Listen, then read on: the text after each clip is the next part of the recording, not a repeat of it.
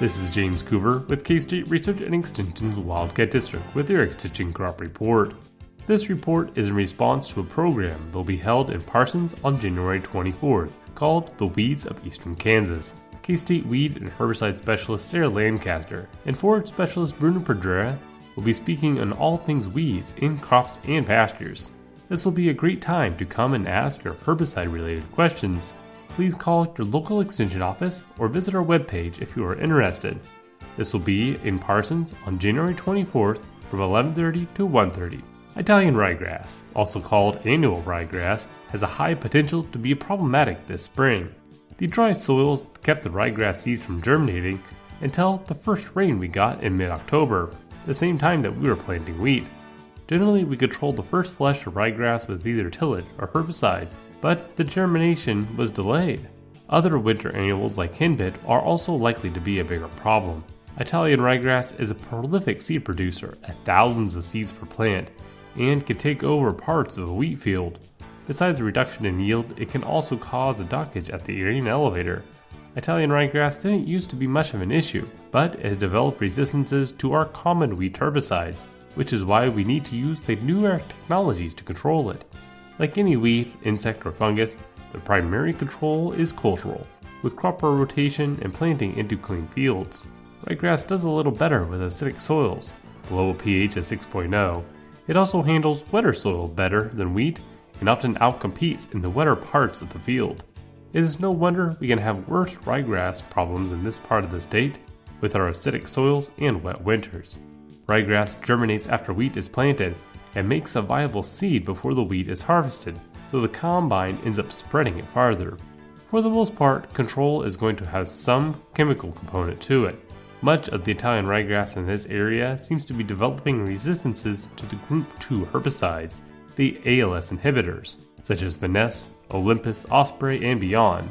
A group 2 ALS herbicides are a big class, so some of that in that family are going to work better than others, in the resistant herbicide ryegrass populations. New herbicide modes of action, such as those in Group 15, are needed, and this includes herbicides of the Zidua, Anthem Flex, and others. However, these have to be applied at the right time, shortly after weed emergence and what is called delayed emergent herbicide. These herbicides are also somewhat dependent on weather for activation as well. For a shorter residual time, if you are worried about next crop injury, I would also consider a Group 1 herbicide, Axial XL or Axial Bold. True post emergent control of Italian ryegrass is a little harder because we used to rely so heavily on ALS inhibitors that are no longer as effective. But there are still some options. For certain, though, attempting to control Italian ryegrass in the spring shortly before wheat jointing is unlikely to work. It's important to get control as early as possible. No matter what is used, though, be sure to read the label and know what the planting restrictions are before the double crop soybeans. If you have any questions about controlling Italian ryegrass in your wheat, please give me a call at 620 724 8233. This has been James Coover with your Extension Crop Report. Next up, we'll have Wendy Powell, livestock production agent for the Wildcat District. Hi, this is Wendy Powell, your Wildcat District livestock production agent. The current commodity prices have many producers refiguring costs of the usual feeding and management plans for the fall. Dr. Justin Waggoner, Beef Systems Specialist with K State Research and Extension, has listed some tips to aid cost conscious producers. Evaluate commodities on a cost per unit of energy or crude protein basis. These calculations are done on a dry matter basis in order to compare dry commodities like corn to wet commodities such as silage or wet distiller's grain. Additional charges to include in calculations would be freight, grain processing, and shrink. Maximize the use of possible ration ingredients produced on farm. There's an old saying the best way to profit from land and livestock is to walk the crops off the farm, or some such variation. And it has legitimacy. On farm commodities, especially forages, are usually more cost effective than purchased commodities like preserved forage, also known as hay. Increasing the use of on farm produced foodstuffs in the diet, even a small amount of lower cost ingredients like straw, may reduce ration costs. The impacts of these changes must be weighed against animal performance. Reduced commodity shrink and feed waste. How much of the purchased feedstuffs are lost in storage or handling before they even make it into the feed bunk? On most operations, these losses can range from 2 to 10% depending on the commodity. Although 2 to 10% sounds small, it can really add up. 2% of a ton is 40 pounds. Most producers in our area work in multiple ton increments. So let's look at just 10 ton at a 2% loss. That's 400 pounds. At a cost of 250 bucks a ton, that's a loss of $50. These losses often occur when commodities are handled or loaded into feed mixers. The key to reducing commodity loss comes down to increased awareness of spills and loss from dust when transferring storage bins. $50 may not seem like much, but considering all of the costs of operation, it can impact your bottom line. Focus on feed efficiency. Feed to gain is always important, period. It's the benchmark by which feeding programs can most easily be evaluated on. Newly weaned calves are relatively efficient and can achieve feed conversions of 5 to 1 in certain situations. Feeding technologies like ionophores or management strategies like limit feeding can also be considered to further improve feed conversions. Seek the counsel of a nutritionist or other professionals. Nutritionists not only balance rations but also assist producers when evaluating commodities and estimating the effects of any ration changes on animal performance. Most extension professionals can also assist producers with evaluating commodities or put them in contact with extension specialists with training in nutrition. For more information, give me a call at the Labette County Extension Office, 620 784 5337. Thanks, Wendy. And now, here's Adaven Scronce, Natural Resource and Diversified Ag Agent, with her report. This is Adaven Scronce, one of the Agriculture and Natural Resource Agents from the K-State Research and Extension Wildcat District of Crawford, Labette, Montgomery, and Wilson counties with your K-State Research and Extension report. Historically, windbreaks have been planted for a variety of reasons, some were planted as landscaping by settlers who missed the forests of their previous homes. Others were planted as winter protection for homes and livestock.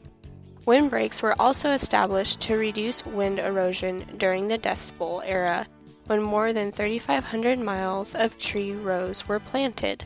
An important yet often overlooked benefit of windbreaks is wildlife habitat. Windbreaks provide essential woody cover, especially in areas where no native woodlands exist. Wildlife have three essential needs for survival food, water, and cover. A windbreak supplies cover. Cover is necessary for nesting, birthing, escape, and protection from the elements.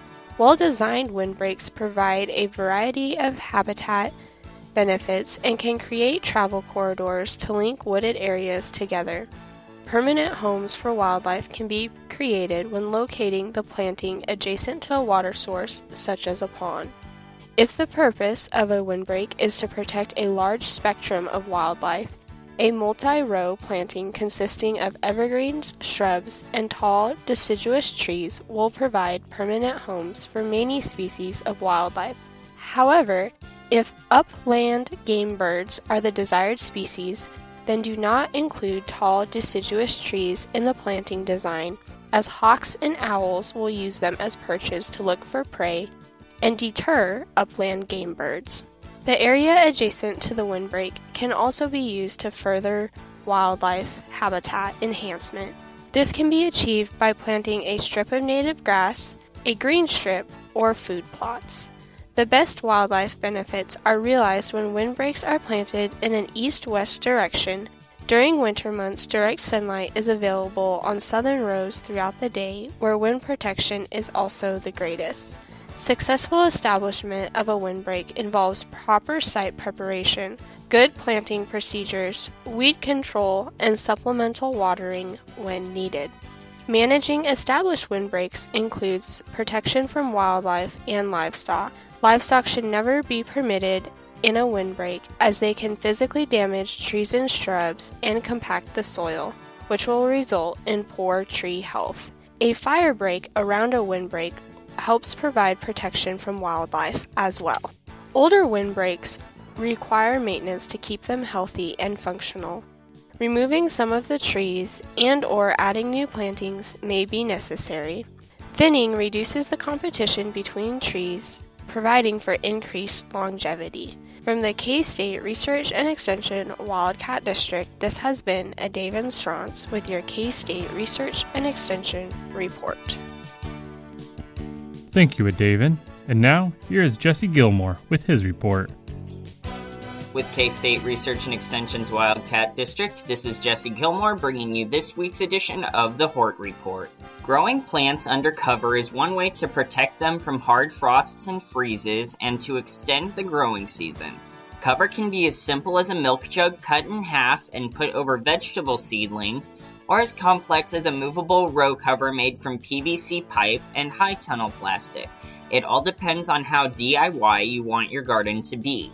The easiest and most common covering method used by home gardeners is the cloche. Cloches were originally bell shaped glass jars that protected sensitive houseplants from drafts, but has now taken on a different meaning. Cloches have been adapted to outdoor gardening in order to harden off early spring transplants such as peas and get them in the ground sooner. There are branded cloches, but if you want an extra touch of DIY, saw a plastic milk jug in half and place it over the outdoor transplant. This will create a greenhouse environment by absorbing the radiant heat and light from the sun. Take care to not let your transplants dry out. Even in winter, the sun's light is still an effective heat source. Cold frames are another cover structure well suited to gardening. These boxes consist of a frame, a hinged lid, and glass panels. In typical garden cold frames, the lid is simply a window on a hinge. This window is often oriented towards the south in order to catch the most light from the sun. Cold frames are often vented to allow a little cold in. This allows plants inside to harden off to the cold gradually without risking their lives.